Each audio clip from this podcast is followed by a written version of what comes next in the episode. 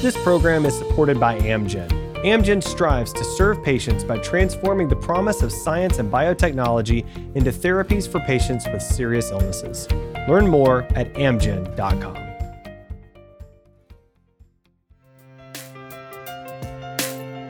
From Susan G. Komen, this is Real Pink, a podcast exploring real stories, struggles, and triumphs related to breast cancer. We're taking the conversation from the doctor's office to your living room.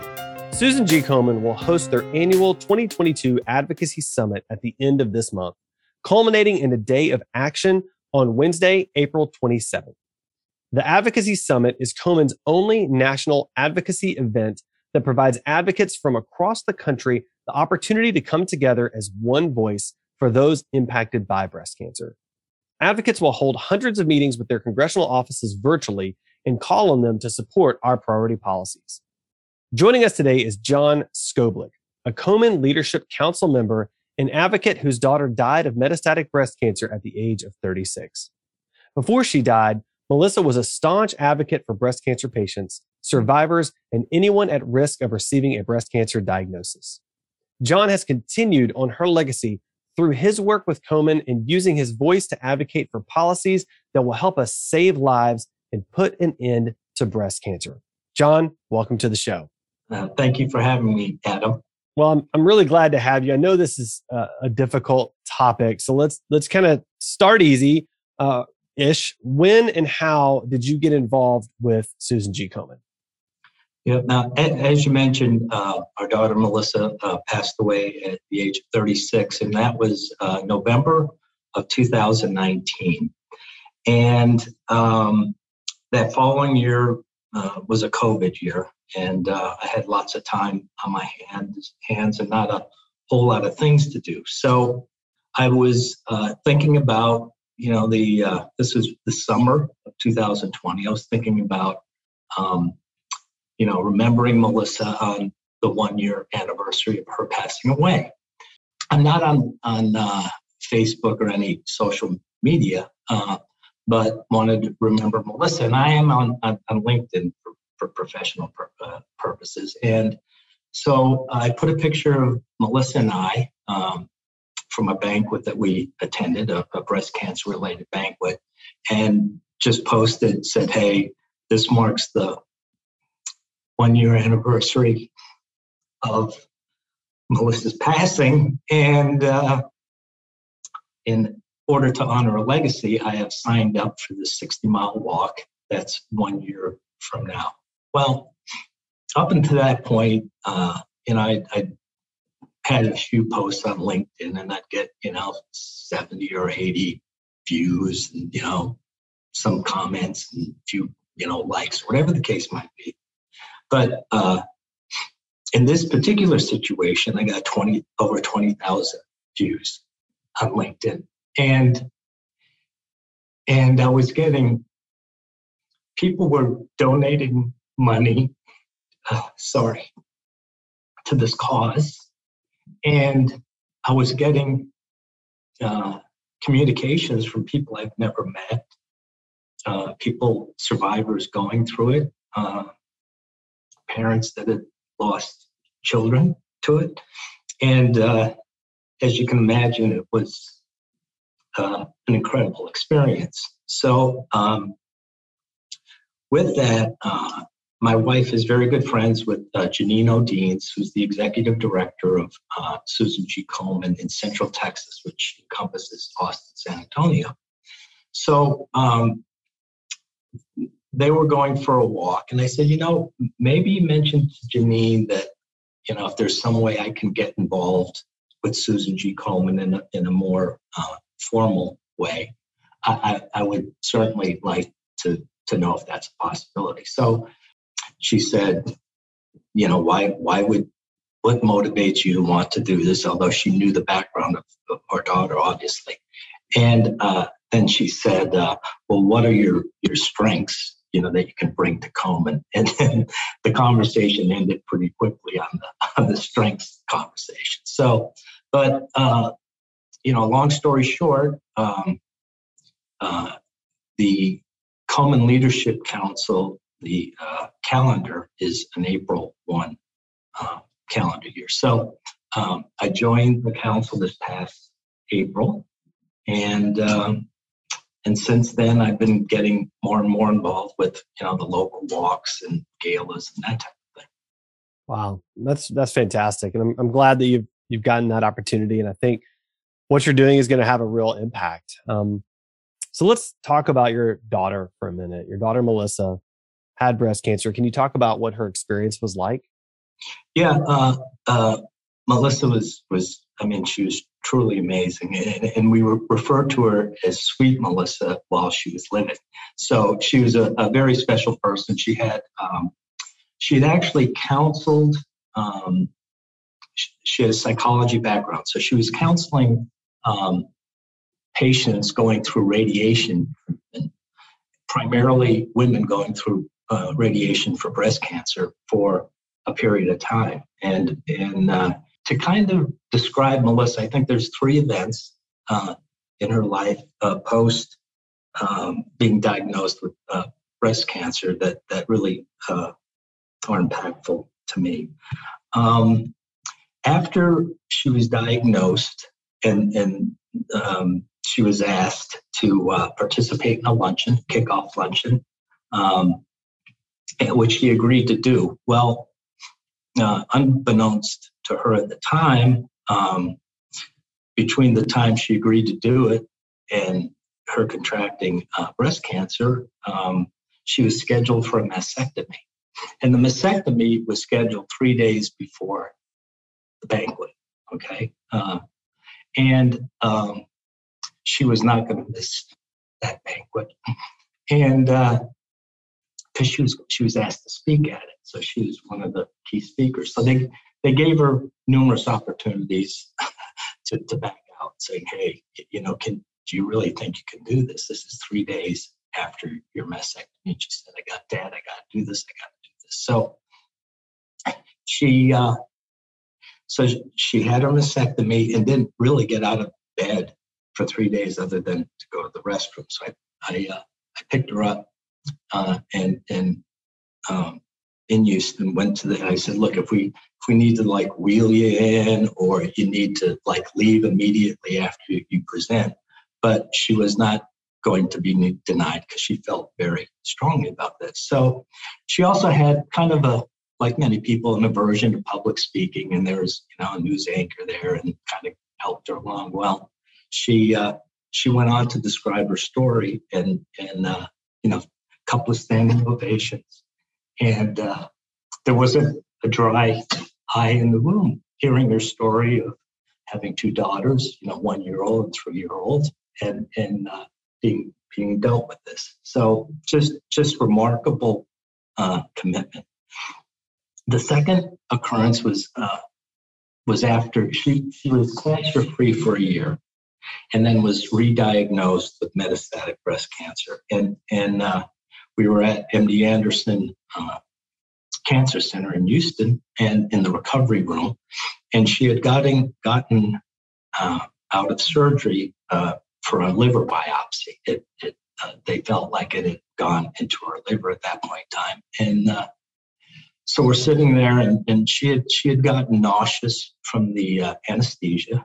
And um, she's hooked up to you know monitors and tubes and that kind of thing. And and her mobile phone vibrates and she looks at it and she said i have to take this this is a patient of mine and she spoke to this patient for like 25 minutes and never mentioned her situation like, like, you know, can I, you know, call you some other time? I'm, I'm in a none of that. And to me, that was like her selflessness, right? I mean, and and and for what she provided, that counseling, that emotional and uh, mental counseling, there, there's uh, there's no out of office uh, return responses, right? I, I, mean, so she felt like that that was more important, important that she speak to her patient than what she was going through. So again, just just selfless, sweet girl. The, the, the third thing I think that speaks to to her tenacity. I mean, we call her Sweet Melissa, but she never ever gave up. Was um, on top. This is this was her last uh, year of life. On, on top of uh, being a full time mom and a full time owner of a you know a counseling, full time wife, and a part time uh, cancer survivor. She was working on her doctorate degree, uh, online doctorate degree. And on one of our trips, she said how important it was her uh, to one of our trips to the hospital, on how important it was to her for her to complete her doctorate, to walk and get her doctorate degree. Well, a few months ago, like it was actually was around the time of the Komen walk in November. Um, I reached out to uh, uh, uh, California Southern University, where she uh, was attending, and said, um, I know our daughter was very close to, to getting her degree, but I, I don't know how close. So they looked into it for a few weeks, and, and I called them back, and they said, Melissa had completed all her credit hours required. Uh, she had uh, written a dissertation her paper, and the only thing she was lacking was orals, the, the, the defense of her dissertation be, before a panel. Well, he said, we, we have the authority as a, as a university to waive that requirement. So a couple of months ago, uh, she received her doctorate posthumously. And, uh, and we hope that, you know, COVID permitting, will be out in Costa Mesa attending commencement with her husband and two little girls.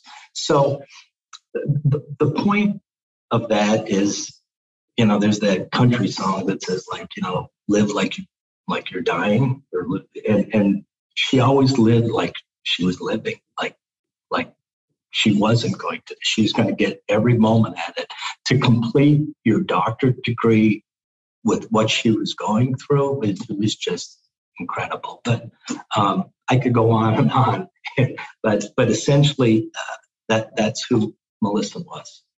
Wow. I mean, she sounds just remarkable. I mean, just absolutely remarkable. I really appreciate you sharing those, you know, those three stories with us. Um, so I know that that we talked about how she was involved with advocacy uh, around breast cancer. Are there any specific policy issues that Melissa was especially passionate about? Well, uh, you know, ac- access to care is like the, the, the governing thing that she was obviously most concerned about, and and and, and the cost associated with that. Right, it's it's an access and and, and cost. But there there was a, a particular thing, and and uh, and uh, I, I, found this morning uh, a post she had done on Facebook that my wife printed off because I'm not a Facebook person. But she says, um, I, I have a family history of breast cancer. Know if you have a family history of it. If so, don't wait until 40 to get a mammogram. Get one as soon as you can. I'm 32. Get the BRCA, BRCA test to see if you have the genes that make you more likely to get uh, breast cancer. So um, I, I think her the thing in particular for her and and and the visit she made was really the 40 and below family history. Like it, it may not be paid for your mammography but but like like have it done and see if you possibly have the gene uh, that your children will carry. Yeah wow i mean that's so important it's so important and so thinking about your involvement, you know, you're now spending your time advocating. I, I, think I have a hunch as to why that is, but I'd love for you to talk about why it's important for you to speak out in support of these issues. Well, um, yeah, you're right. I mean, uh, a, a, key driver, the, the primary the driver that got me started was was to, in some way, continue Melissa's legacy of doing whatever she could to help uh, survivors and, and, and the support group of, of those survivors. So that that that obviously is is very important, and and uh, um, that that that's that's kind of it. Is that that's mm. really, uh, yeah. and not just for her me- legacy, but for everyone else that's impacted by it. That's right. That's right. For the broader community, for the world. Yes. Um, yeah, that's right. So I know that uh, the the Komen Advocacy Summit is coming up. Let's talk about that for a minute. How are you feeling about participating? You know, uh, it, it, it I, I, frankly, I feel it's it's a heavy responsibility. mm. I, I, take it is that. I mean, I recently um, asked to be able to uh, contribute in some way to the summit, and uh, so I feel uh, the responsibility to Melissa to to to uh, do what I can, and then also to you know the Susan G. Komen Foundation and their their leaders and their employees that that um, I'm able to convey um, something that that that creates a compelling argument for legislators to um, to approve of those uh, initiatives that that we hold uh, dearly right now. I think I think your story and Melissa's story is going to be pretty compelling. Um, so I think I think you'll you'll certainly make an impact. So, so as we're as we're thinking about these policies, what other policies can lawmakers implement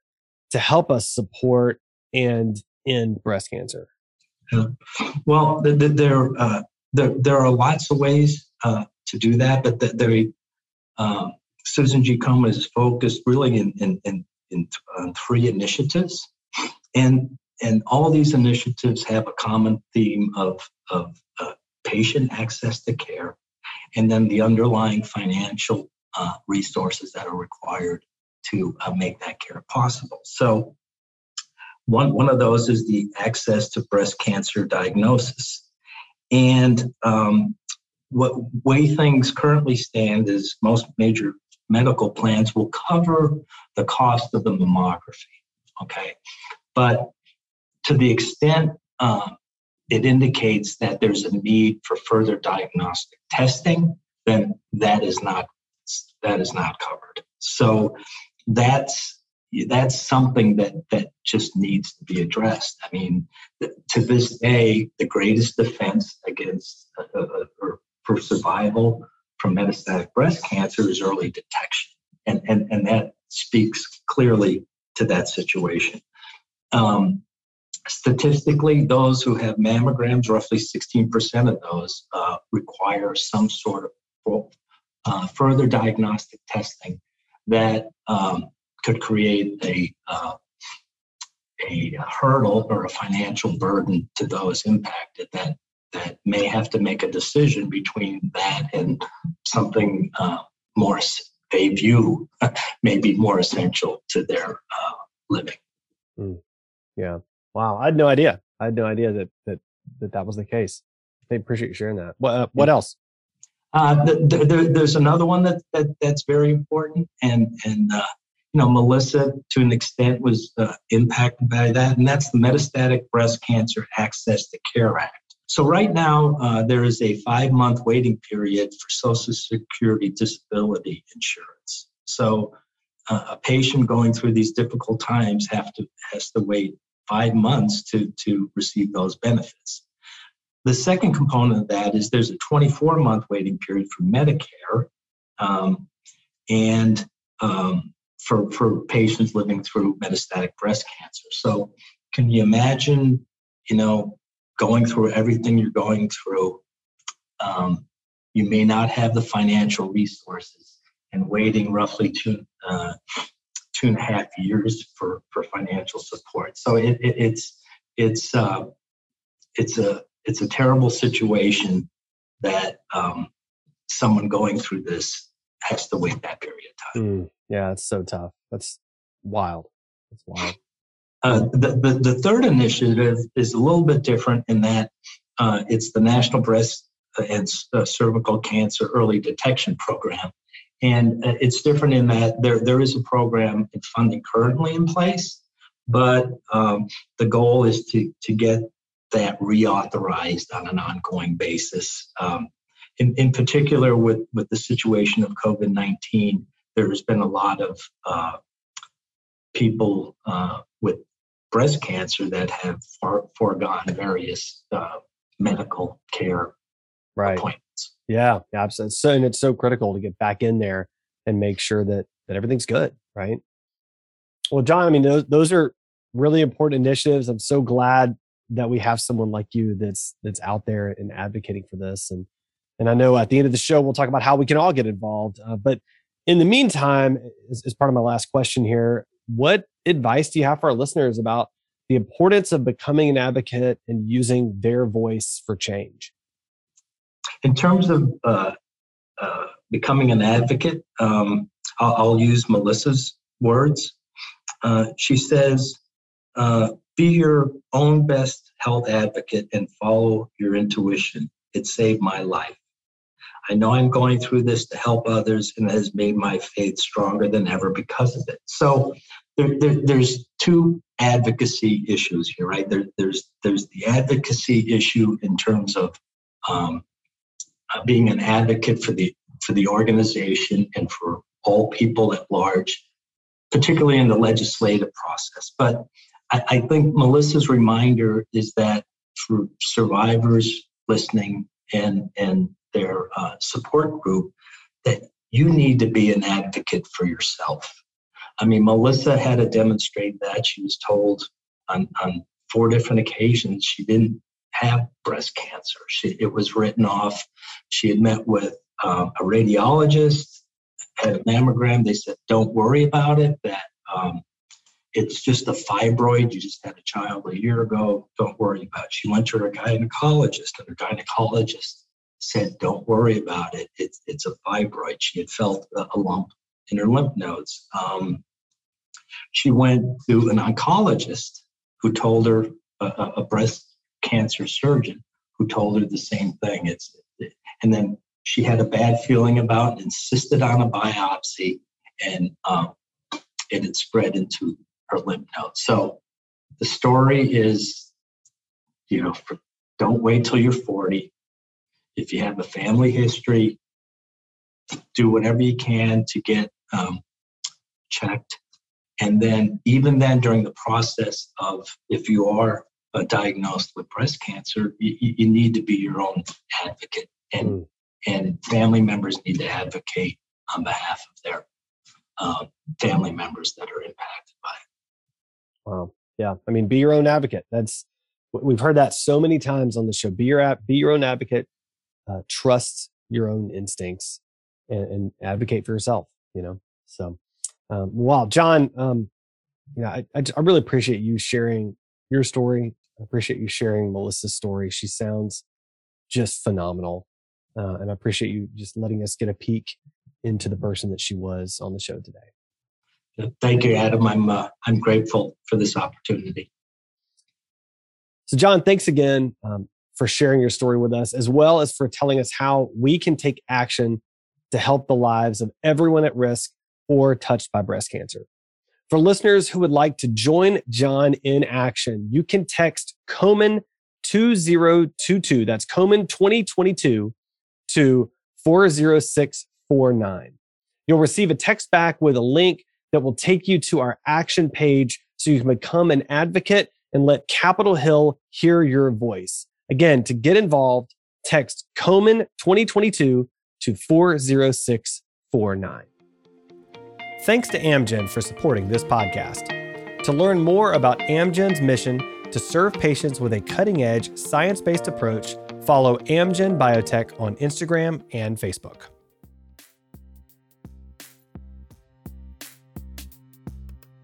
Thanks for listening to Real Pink, a weekly podcast by Susan G. Komen. For more episodes, visit realpink.komen.org. And for more on breast cancer, visit komen.org. Make sure to check out at Susan G. Komen on social media. I'm your host, Adam. You can find me on Twitter at AJ Walker or on my blog, adamjwalker.com.